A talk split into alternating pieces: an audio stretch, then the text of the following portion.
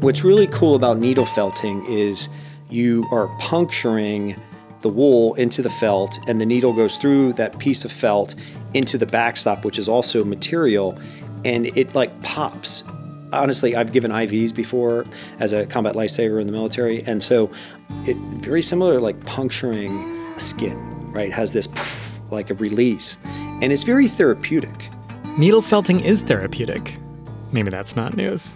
But convincing veterans in rural Indiana that they might want to take up needle felting, that's another story. And that's the one we're talking about this week. It's Interstates. I'm Alex Chambers. Coming up, a conversation with Todd Burkhardt about what happens when veterans start making masks and needle felting. A life in the military and making art afterward on this week's Interstates. Coming up right after this. Welcome to Interstates from WFIU in Bloomington, Indiana. I'm Alex Chambers.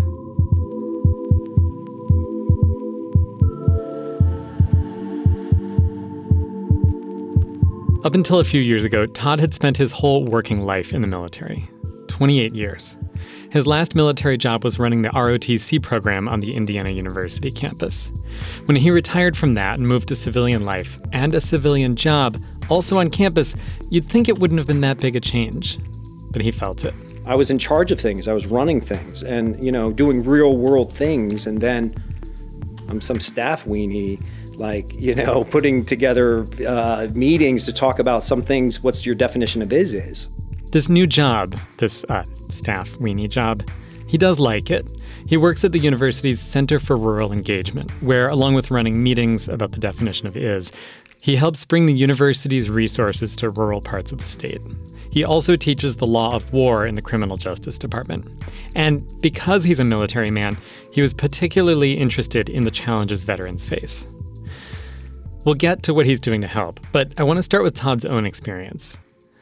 Growing up, I don't think he imagined he'd be trying to convince veterans to sit down and start needle felting with him. I grew up in a steel town known as Bethlehem. Billy Joel, back in the day, sung about Allentown. Well, Allentown, Bethlehem, I guess Bethlehem, harder to find words that rhyme than Allentown, but it was a story about the steel mill going under or going bankrupt. And so that's my, my hometown. I grew up in a steel town, Center City. My dad was a house painter. My dad never went to high school, became a house painter at the age of 13, and worked for his father until my dad passed away about 20 years ago.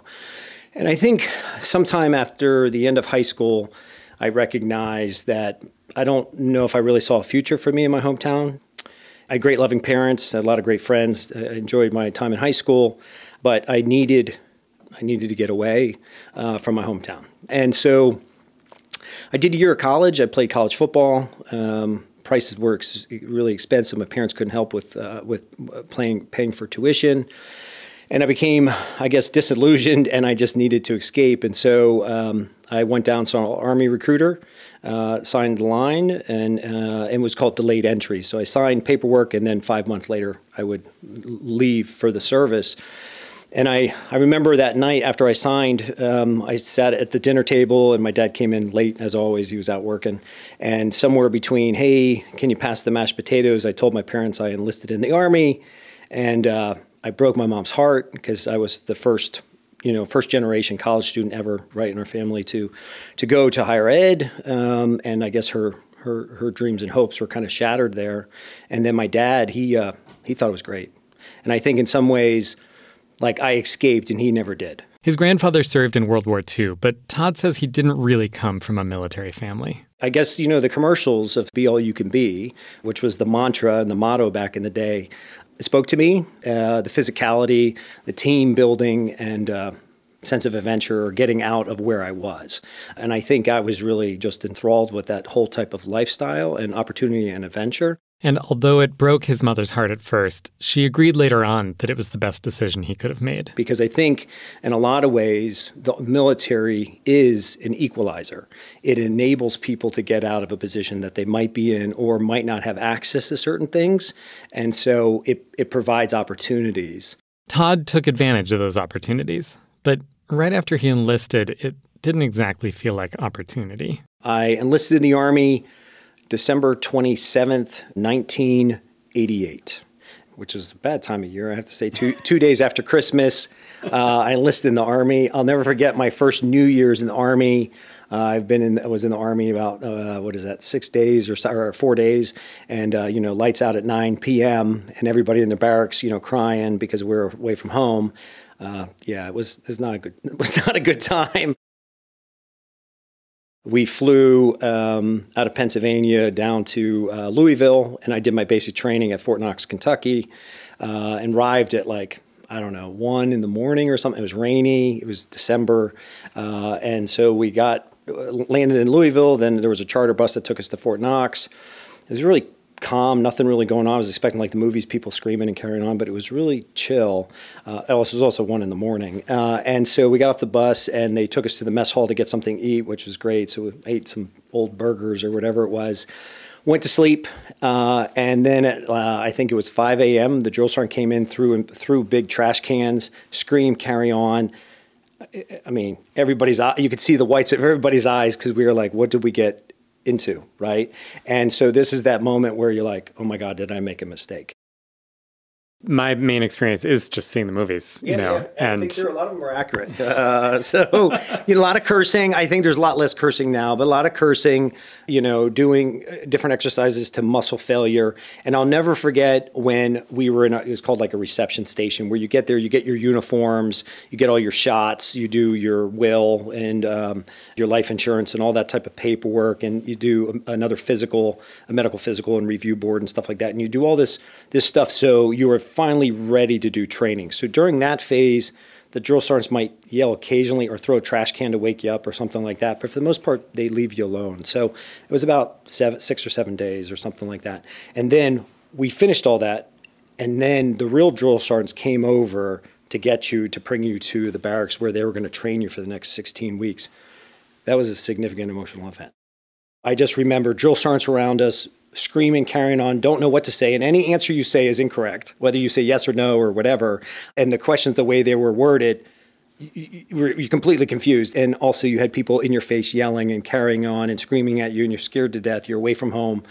And uh, I just remember we were on the bus and we have two big duffel bags and also like a rucksack or a backpack full of gear that we were assigned. And they were screaming for us to get off the bus and run to the barracks, which I mean, maybe it was, I don't know, half a football field. It wasn't too long. It seemed like the longest mile. Like it seemed forever because I was carrying all this gear and the drill sergeants were lined up and they were screaming and yelling and and gear was falling and people were tripping. It was yeah, it was it was something. It was significant. I mean, to the point where, you know, 35 years later I remember it vividly. Todd says it's not an accident that basic training starts off that way. I guess the the thought processes is really to break everybody down, right? That there's no individuality, it's team, and wherever you came from, we don't care. We're going to instill in you professional military ethic and, and value system that a professional soldier should have. Is it explicit though? Do the sergeants reflect to the new soldiers on why they're treating them that way? Not so much. That feeling of did I make a mistake? It went on for probably the next six weeks. you know, so it went on for a long period of time of like, oh my God, what did I get myself into? I think there's a moment where you have to search for yourself and, kind of question, is this what I want to do? And there were guys, uh, you know, had a couple guys that you know went to the drill sergeant's office, bang on the door, and they wanted to wanted to go home. And you know, a lot of the drill sergeants say, "Go sit the f down. You're not. And I think that was great because some of those guys, they stayed in the army and they became they were great soldiers. And there were other guys that I guess, you know, drill sergeants probably did that just for everybody, but then got to see maybe when another guy he, a guy came back or maybe the way he was acting in a couple days, they knew that this was not going to work and they processed him to leave the military. In some ways, I joke and say, you know, it's a love hate relationship. There's plenty of things in the Army that I had to do that wasn't a fan. Sleep outside when it's really cold, or train in the mud, or stay up all night over a couple nights, or traverse six miles in the woods, you know, whatever.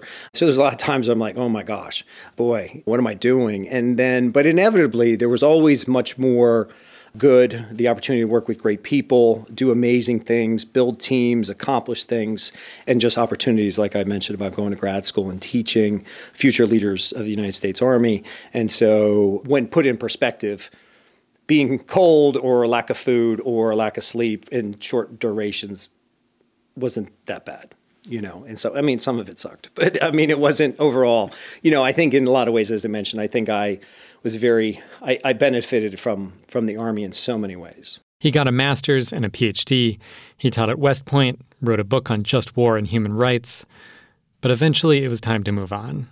My first year here as a leaving the military it was hard for me in a lot of ways because as i mentioned i i spent you know 28 years in the military, active duty. And so I was used to a certain type of operational tempo or, or momentum. I was used to a way of a team operating. I, I knew my task and purpose and how I fit into the larger picture.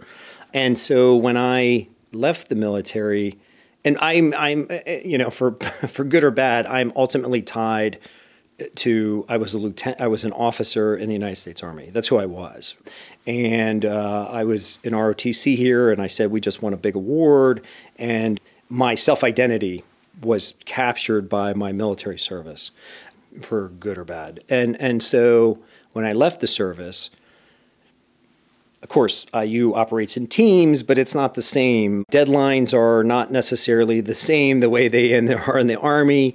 When you tell people to do things, they do. And you also have the right to dictate or direct people to do things in the military, where here it's more nuanced. Uh, you know, and so all of that, right? And, and, and finding out how do I fit in as a staff person in a center who's doing great work. And I was really interested in, in being a part of that. But I felt I felt disconnected. I, I spoke different. I speak, mm. you know, in acronyms and military ease and jargon, and people are like, like what? Like ASAP. So, hey, I need that ASAP, right? Maybe that's an easy one. And it's always interesting because civilians don't say ASAP, they say as soon as possible. and it's funny because when a civilian says that, that means, hey, as soon as possible, I would, I need that, you know, that sheet. In the Army, it's, it means get it to me effing now and so it doesn't mean as soon as possible. It means you're already late getting it to me. and it's so that ASAP, uh, excuse me, uh, as soon as possible, it's said too slow. So we say ASAP because it means really fast. I need it now. It means yesterday. It means yesterday, right? So just that, right? As a, as a silly one, but just other, you know. And I, I sometimes I try. I, I use a lot of analogies, and they're all warlike, and I'm like, oh my gosh, you know, because that's that's you know, uh, it's just it's just funny, but that's that's how I speak. And so there was just I felt in some ways. Of course, I have an academic background, and we talk, you know, I just didn't fit. I think in a lot of ways, and sometimes I feel like. Uh, telling where I'm from or my stories, I feel sort of like uh, a gorilla uh, about him, uh, you know, kind of beating my chest or something, and people are like, "What is that?" You know, it's less like I, I just don't, I don't fit in, and I feel my self identity and this sense of purpose had been gone. Right, I had this; right. they were concrete, they were palpable in the military, and then that what I had been doing for three decades is now no more. And just kind of you know this you know um, this resurrection so to speak of like how, how do i make the new todd or the next, next new phase of my life uh, what does that look like? And it was it was hard for me. Right. Uh, i mean to, in order to have a resurrection you have to have a death yeah, yeah. And so you were like dealing with having lost a pretty major part of who you were. Yeah, absolutely, right. And and I accomplished a whole lot, and so, and I think I was pretty successful in, yeah. in the military, and so this new life it was it was hard and i don't mean i work with a lot of great staff and faculty and they're wonderful people i, I don't mean that in any way they're caring you know and, and, and that but it just I, I didn't feel connected and i didn't feel like i didn't know how i fit and so i think you know i, I felt isolated i felt in some ways not through anything people here at work did but I, but I did feel marginalized and i i was depressed um, i was depressed He'd been in charge of things, making things happen, and now he was running a lot of meetings. It didn't feel like making things happen. Then he got an invitation that sent him in a direction he couldn't have predicted. If you've been listening, you probably can, but we're going to take a little break before confirming that. We'll be right back.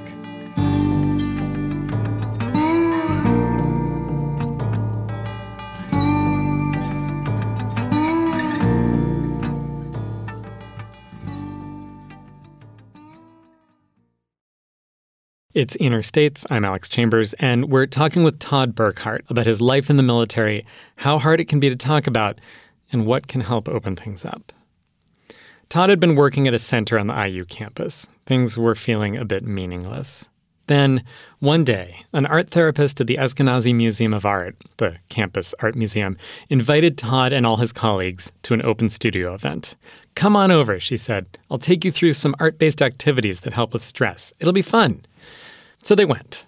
She'd laid out a bunch of materials. There were various prompts for drawing and even some group activities. Todd was surprised at his reaction to the whole thing. I am not artistic, and I have not done art since high school. And the only reason I did art in high school, I think, is well, it was graded and you needed it to graduate.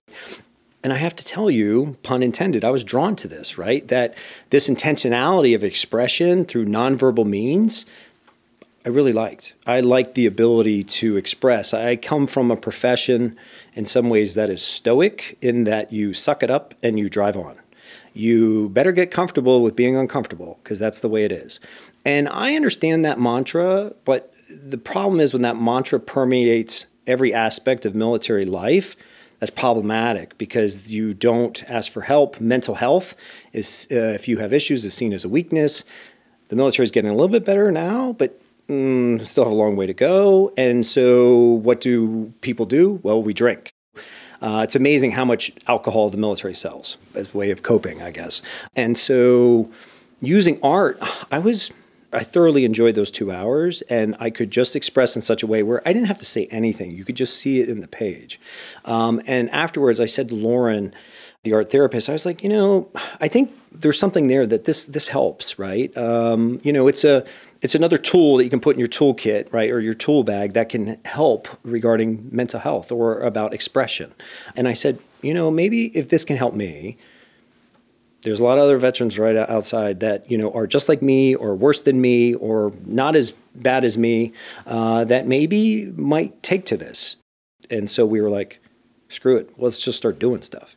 And so we start reaching out to local veterans who were connected in the community or a nonprofit and we start hosting and facilitating. We've done some art therapy, but generally we've done art based wellness events. And so we've traveled to about 12 or 13 different counties in Indiana and put on events that, you know, last anywhere from 90 minutes to two and a half hours using art based wellness, whether that's um, needle felting or mandalas or um, mask making as a way for veterans to express themselves through nonverbal means we get a lot of feedback, and uh, veterans uh, seem to really like the opportunity to express, but also there's a connectedness of pulling veterans in into a room that, to me, from my experience working with different groups of veterans around the state, there's this there's this common narrative. Although maybe we don't know each other prior to this event, and you served in the Vietnam War and I served in the Cold War, and you're a man and I'm a woman, or whatever the case may be, it doesn't matter. You served three years or 30 years, you're a veteran. So you have gone through some of the significant emotional things that I had to go through, and there's this kind of the facades disappear a little bit and there's this for the most part there's a sense of trust. And i think it's just really neat to see conversations unfold whatever those are. They're war stories or they're talking about what they're doing now or they're talking about their grandkids or their kids or you know they love to go fishing. It, it doesn't matter. I think conversations immaterial but it, it gives the veterans a chance just to talk to somebody who's like them. And i think that's that's something uh, that i never thought when we start putting this together. And i, I think that's uh, it's just a, a great component of that. Are the uh, conversations that you're seeing between the vets are they different than they would be without the art aspect?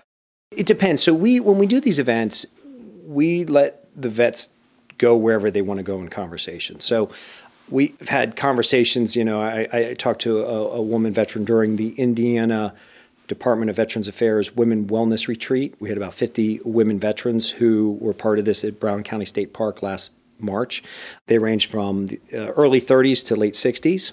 And it was just wonderful. I do all the art making with people as well because I'm a veteran and I want to go through it. And also I can give feedback of how maybe how we can do things better as well. And I, I want to engage, right? So, and it's just interesting. I had a really nice conversation with a woman who is now a truck driver. She served in the Marines. And it was a really nice conversation about, you know, her job and where she drives. And, you know, she does cross country deliveries and stuff like that. But then I've been in other ones where um, I had people who want to talk to me about the death and dying that they've been exposed to. Yeah. Yeah. So I think I think it just uh, it depends uh, of what what people want to talk about. I think in some ways people they want to share stories, you know, but they they need to do that in a way that they feel comfortable. And so I uh, I, I feel in some ways privileged where people have want to talk to me about some of the things that they've witnessed or suffered or been exposed to to maybe get it off their chest or, or share. And it's interesting because I've worked with veteran service officers as well. And so, a veteran service officer, there's one for every county in the state. We've done, like I said, in multiple counties, we've done different events. And this one veteran service officer whose whole role is helping veterans with benefits and entitlements. And we sat on the one side during this event and he went in a lot of depth about a lot of tragic things that happened uh, to his unit in Afghanistan. And we didn't have to go there, but that's where the conversation went, where, where he wanted to take it. I'm never, I never pry. I ask questions, but I think in some ways I left there, and what he does for a living is he helps veterans. I don't think maybe at the end of the day anybody, anybody asked him about him, and so, yeah, I think it was a it was a way for him to share his stories. And so, yeah, I mean, I think it just depends. And I think one of the neat exercises we do is uh, we make masks, and so do exterior and interior of the mask. These are always amazing, and it's amazing just to find some of these people who are very artistic. And I'm like, oh, here's mine. It's not too artistic, but what's what's really neat about it too is having the opportunity on the back end if they want. And we've had plenty of veterans that don't want to explain what's on the inside of the mask don't have to. We don't want anybody to talk that they don't feel comfortable. But it's interesting to hear a lot of stories regarding what's on the mask, especially the inside. And so it depends on how you frame the prompt, but you know, it could be what do you show the exterior world or what do you show to the world and then the inside maybe what do you hold close. Doesn't have to be negative, it can be positive, but what do you hold? And so that conversation can get really deep can get really sad. You know, I've had multiple veterans talk about losing soldiers, just did one in Brown County not that long ago. A senior uh, senior citizen who served a long time in the military had been in multiple wars, multiple combat deployments, and uh, you know after he lost soldiers in the first deployment through combat, you know he said he would never lose soldiers again, and he did. And so, you know, and he promised, you know, family and friends that he would bring his whole team home, and he didn't. Yeah.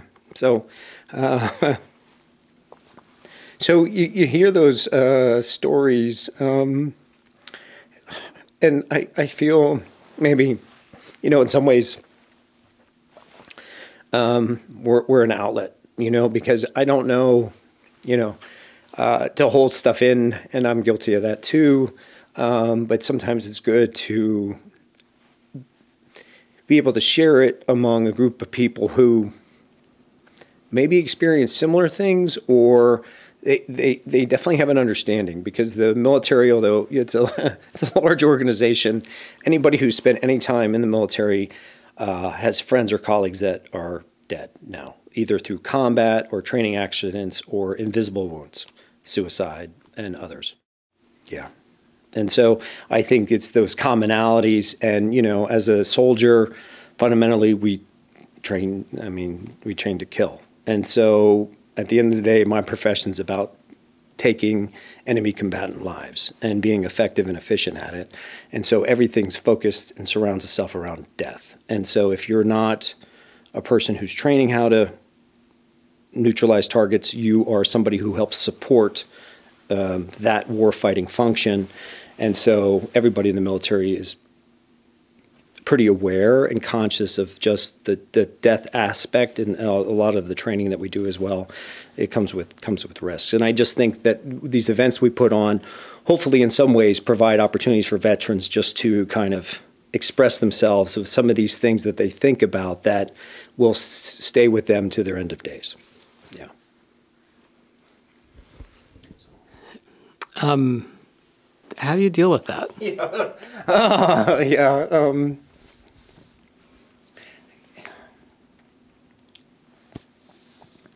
It's it's interesting. Um, you, you you say that uh, because some of these some of these are nice. They're easy breezy, man. You know, and so we talk about, hey, I'm a truck driver and I, I, drive cross country and, and I have a dog and the dog is with me in the cab. And, you know, and those are, those are great. And, but when we get into some of these other ones, I do, I, I do feel it.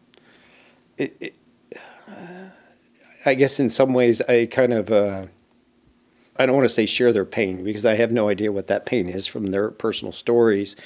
Um, but it does affect me. I mean, you can you can just tell in my in my voice. I mean, when you just start hearing some of these these stories and they're they're terrible uh, or tragic, you know. And so, but uh, I think in some ways it's it's an opportunity for veterans to express because in in one way or another they don't have access to care or don't know how to get into VA care or maybe they don't qualify for a certain type of, of care or don't think they, they qualify for it or not or in, not interested in it. And so I do think that these events, in some ways, hopefully provide not maybe necessarily closure, but maybe some post traumatic growth. Because I think from my own personal journey, talking about some of the things that I've experienced has helped me in some ways. And so maybe in some ways, I think it, it does with them as well. Yeah, yeah. I guess I kind of want to come back to that question I just asked, yeah, though. Yeah.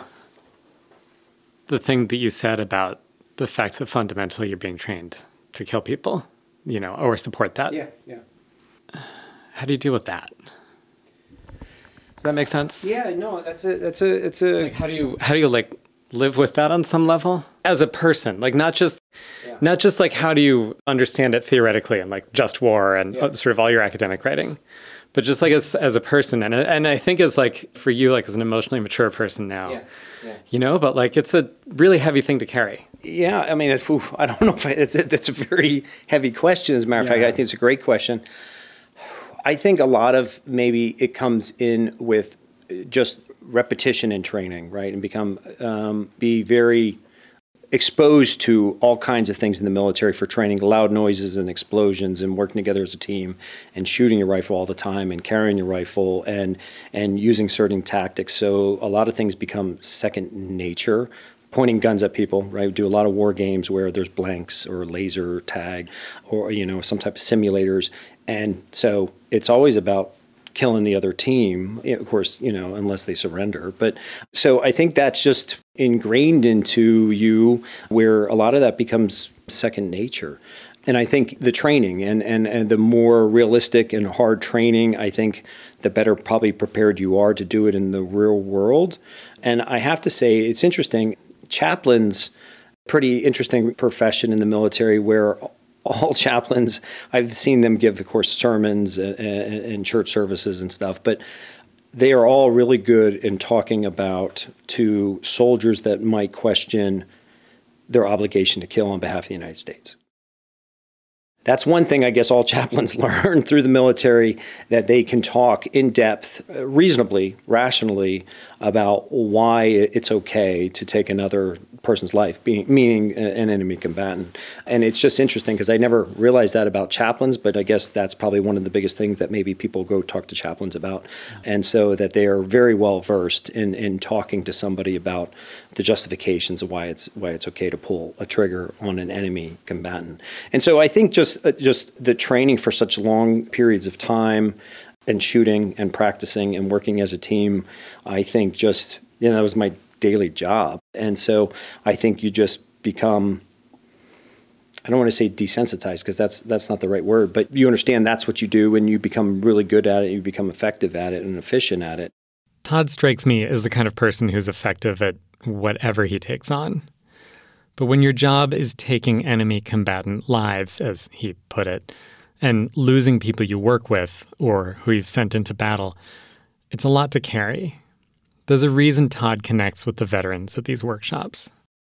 I was in a unit which was um, Special Operations Joint Task Force, and I was part of a Commando SOAG Special Operations Advisory Group. Served in Afghanistan 2013 14. And we had three of our uh, soldiers, uh, one Air, U.S. Air Force and two Slovakian Special Forces that were killed with an IED, uh, improvised explosive uh, device. And um, it was a vehicle that had had an explosive device uh, attached to it, and the vehicle came back up behind one of our vehicles and uh, and detonated, and it killed all three men in the first vehicle. The guys in the second vehicle survived, and. Um, yeah, it's interesting. I mean, because you, you, I was in Afghanistan, and you do, uh, you know, whatever uh, job that you're assigned daily, and we know the harms out, you know, the the the hazards involved in being in a war torn country, but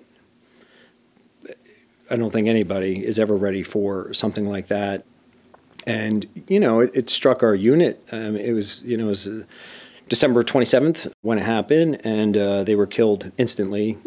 And it's it's it's it's emotional in a lot of ways. One, I mean, lost our brothers, right, that were close to young, you know, uh, late 20s, uh, all three of them. Two were married, one with kids, one single and that's it. And uh, so that was hard. I mean, it was incredibly hard to kind of move through that, and you know, we have a, a ceremony there to honor them. But what's is interesting too, when something like that happens, all communications to the outside they go black, so they're shut down. So our Wi-Fi, our internet to the outside world, unclassified. So uh, everything, there's no communication inside or out. And so, because, and I understand this, the Army needs to notify next of kin that their family members have been killed. So that's incredibly important because you sure as heck don't want to put something on a Facebook, right? So it completely makes sense. However, I can't.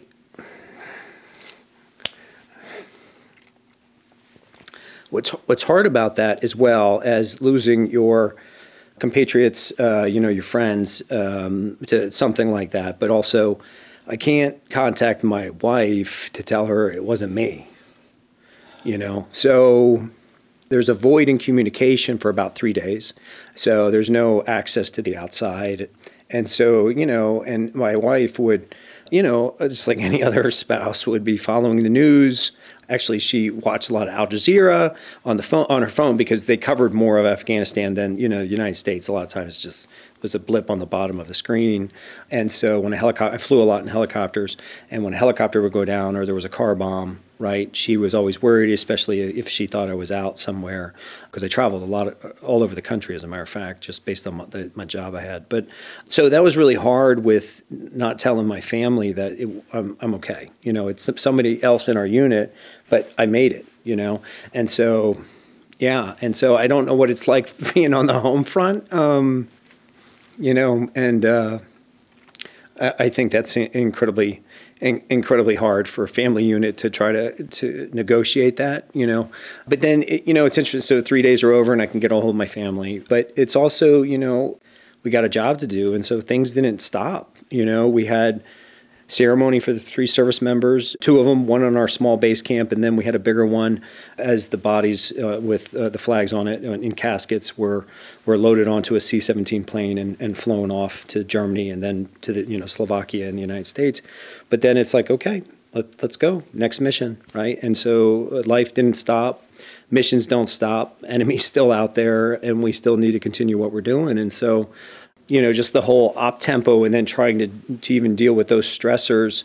And probably, you know, my the biggest thing I had for mental well being in the uh, in in my deployment was the gym. You know, throw around some weight, uh, some steel. Uh, you know, we have gun range too, so we would shoot a lot. But I think it's just the way you need outlets, and I think uh, physicality or being physical is one of those. So I think that was in- incredibly helpful. But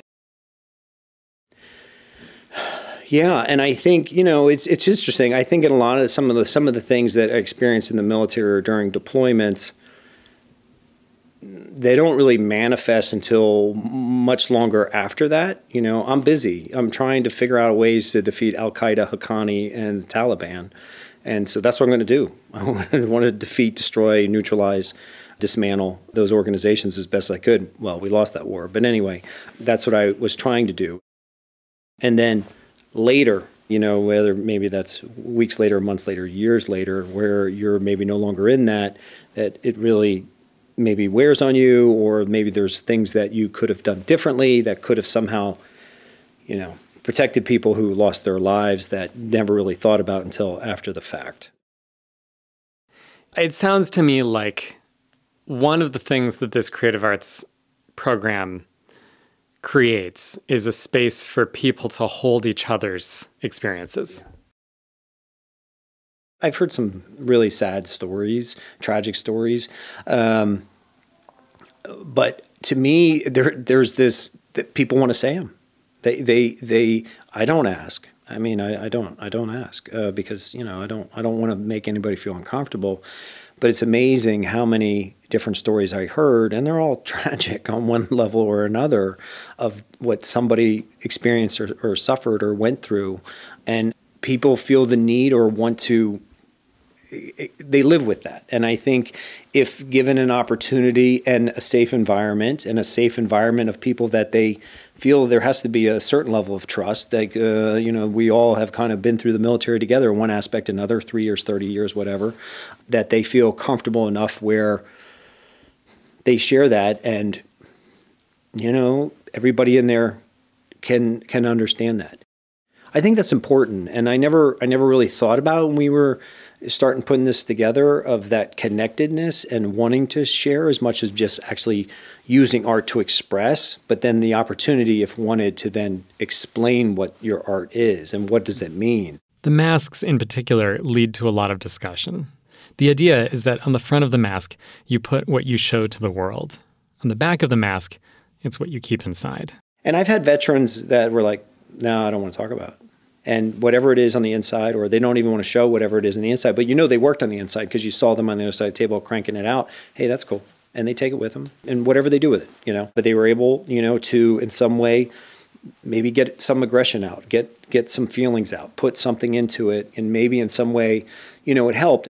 I think with art-based wellness, I don't think it's the end all be all, but I think it's just one thing that people can use towards improving well-being and having an outlet you know that you know getting good sleep have having social connections uh, exercising all those different things having um, you know a hobby that you like you know all those different things are so important to mental well-being and health. This is just one more. One of the things that i learned from doing these events a lot of veterans after the fact are like this is awesome when are you coming back? And it's always interesting because I'm like, okay, when do you guys want me to come back?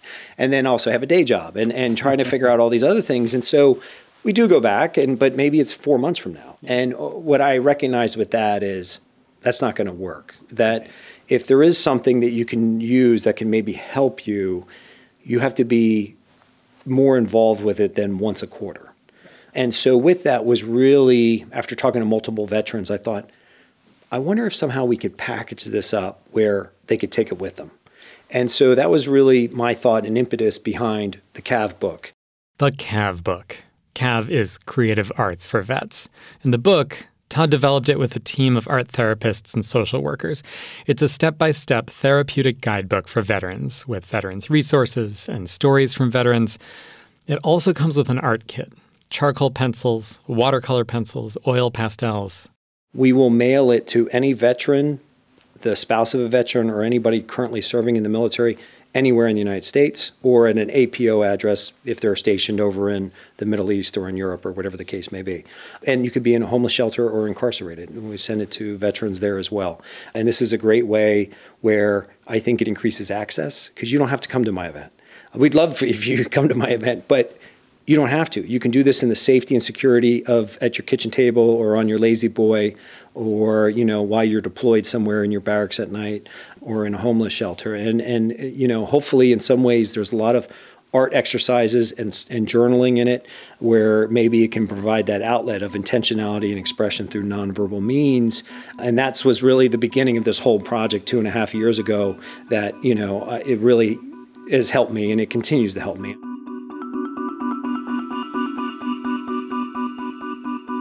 Okay, we're going to take a quick break. When we come back, we'll talk about why I was a little skeptical about the book at first. Stick around.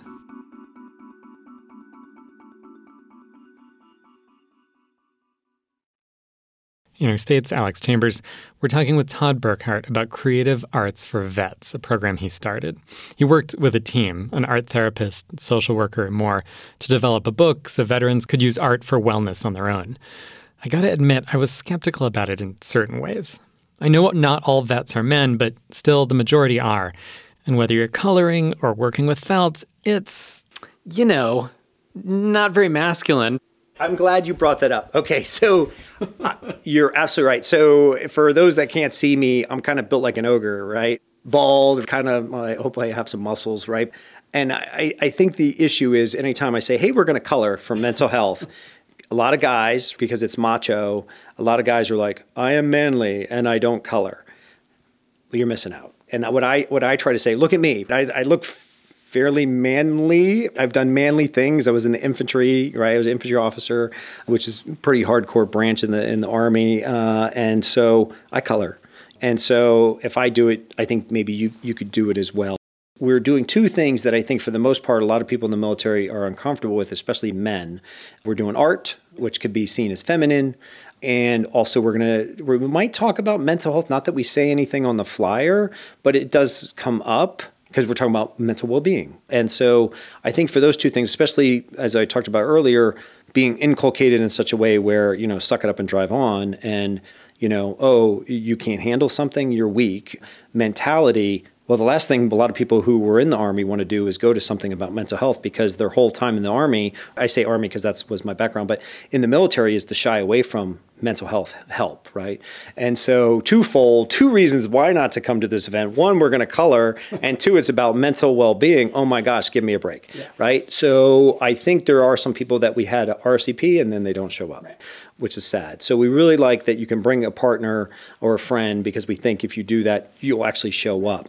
Todd says it can be tricky to get people to come and to get involved. I talk about my background and you know I'm as you saw in the interview I'm kind of emotional with some things and it just it just kind of happens and I don't mind right and I don't you know and I, I, I admit that I do have issues um, because it's okay you know and I'm working through them and you know maybe somebody hears this they're like it's okay to mention that yeah, maybe it, this isn't this isn't a bad thing to pick up using arts or find my other niche of woodworking or I don't know whatever the case may be that can that can help me with mental well-being. It is interesting because we've had we had some reluctance in teen in some groups, and it's weird as you know as being a, professor when you have a class. Every class has its own dynamic, right?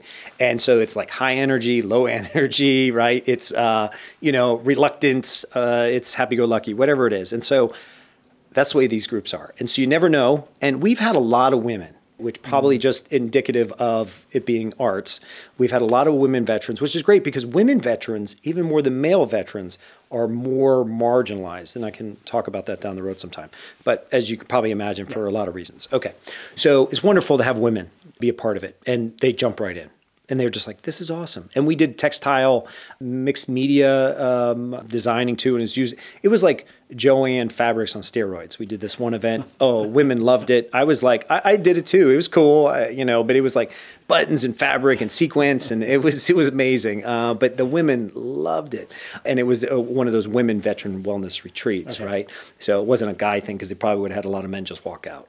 So you know, we think masks is sort of gender neutral, right? Yeah. Uh, you know, mm-hmm. or non-binary, and so it's something anybody can do. So we try to find something that doesn't matter who you are. And even the needle felting, at first, I have to say, it, it sounds very feminine, but when you put a needle in your hand and you're just jabbing, right, forcing it into material, there's something about that that um, methodology, that rhythm, that is incredibly, I think, uh, re- relaxing. And it doesn't matter who you are. I mean, you're holding a metal spike, right? So hopefully that's there's some masculinity in that, right? You know.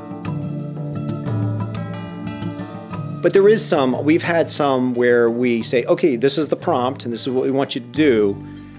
And we had a guy who we were designing um, affinity messaging, like uh, inspirational messaging or symbols on a small index card that you could, you know, look at for inspiration, or you can hand to your buddy or something like that. It was this was before we start really getting into doing masks, and we were trying out different things that we, you know, what what would work. And it was a group of burly men. I will just say that much burlier than me with real long beards, right?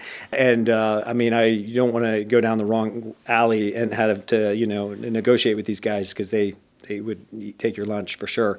They all they all did it except one guy crusty old guy, you know, really nice guy, but his card sat there. And at the end of the 45 hour, whatever it was, it was completely blank and there was nothing on it. And he didn't do anything on it. And it was interesting where we went around the table then. It was a small group. It was like 10 veterans. Uh, went around the group and said, okay, what'd you write? What, you know, what was the reason behind it? But he wanted to say his piece. And it was interesting because he didn't do anything. And I think at the end, maybe he just wasn't paying attention to everybody engaged in the room, but he wanted to then say, okay, well, mine, I left mine blank, and this is the reason why. I think towards the end, he, he recognized that everybody else is doing this as a way just to express, and it's, it's okay, man. I, mean, this is, nobody's poking fingers at somebody say, oh, you can't draw, or oh, you're doing something that's feminine, you're using crayons, right? And it was just interesting. At the end, he was like, uh, yeah, I want to talk about mine and it was interesting because there was he did nothing. He didn't even pick up an, an, oil pastel, but he wanted to express himself and be part of the the group because they all expressed themselves and they all did something. So it was interesting, right? Because we've had some people like that, but for the most part, when we we give guidance or talk about stuff, people do it, and then I always I try to move around and talk to different people just to get different perspectives on stuff and the art therapist will walk around, or sometimes we have uh, people who have uh, masters in social work that facilitate mm-hmm. art-based wellness, where art therapist does art-based wellness, but also art therapy proper. And one of the things we're hopefully looking to do in the future is expand the aperture of what we do for art based wellness. So, right now, we have a yoga instructor who is also a, a, trauma therapist, where, hey, we'll come to your town and we'll do yoga, man. So, it's, it's great for mental health and right well being and, and do some exercise. And, and and and do it in such a way you, you don't have to be you have, you don't have, ever have to do yoga before right? So right. we've just added that to the repertoire. And one of the things that we've talked about just we haven't had really a chance to talk about it in depth or maybe find some money but hand drumming. And so when you mm. talk about masculinity and pounding and beating right? Or like you know and getting a building a sweat we think that there will be veterans, men and, and women, of course, men, right? Because oh, you want to do something manly, well, pound this drum, right? Yeah. But another way of expression, uh, you know, opening up that larger framework of, of art, and also just recently added Tai Chi as well. We also partner uh, with PALS, People and Animal Learning Services here in Bloomington, and we do art based wellness and equine assisted activities. And we've done multiple events with them over the summer, and that is just a remarkable experience for non riding, but a remarkable experience.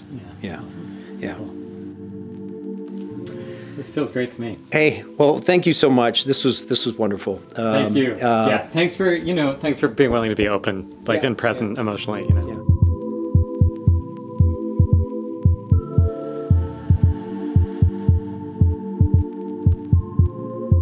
Todd Burkhardt Todd is the director of campus partnerships at the Indiana University Center for Rural Engagement. His book, Just War and Human Rights, came out in 2017.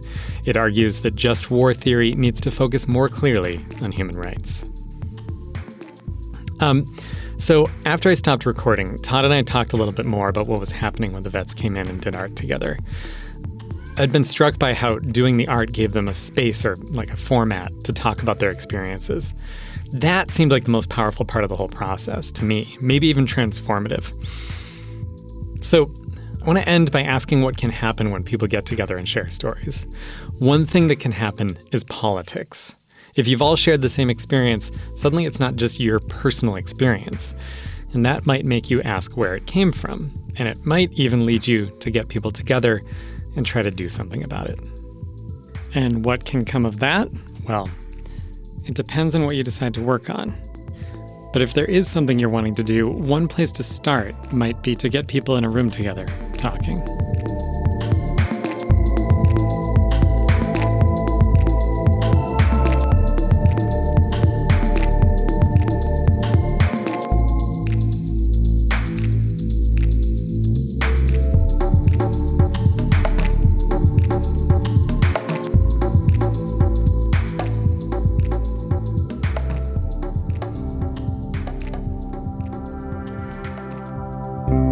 Listening to Interstates from WFIU in Bloomington, Indiana. If you have a story for us or you've got some sound we should hear, let us know at wfiu.org/interstates. Okay, we've got your quick moment of slow radio coming up, but first, the credits. Interstates is produced and edited by me, Alex Chambers, with support from Violet Barron, Eoban Binder, Mark Chilla, Avi Forrest, Luann Johnson, Jack Linder, Yane Sanchez Lopez, Sam Schemenauer, Peyton Whaley, and Kate Young. Our executive producer is John Bailey. Our theme song is by Amy Olsner and Justin Vollmer. We have additional music from the artists at Universal Production Music. Special thanks this week to Todd Burkhardt and the Indiana University Center for Rural Engagement for helping make this episode possible. All right, time for some found sound.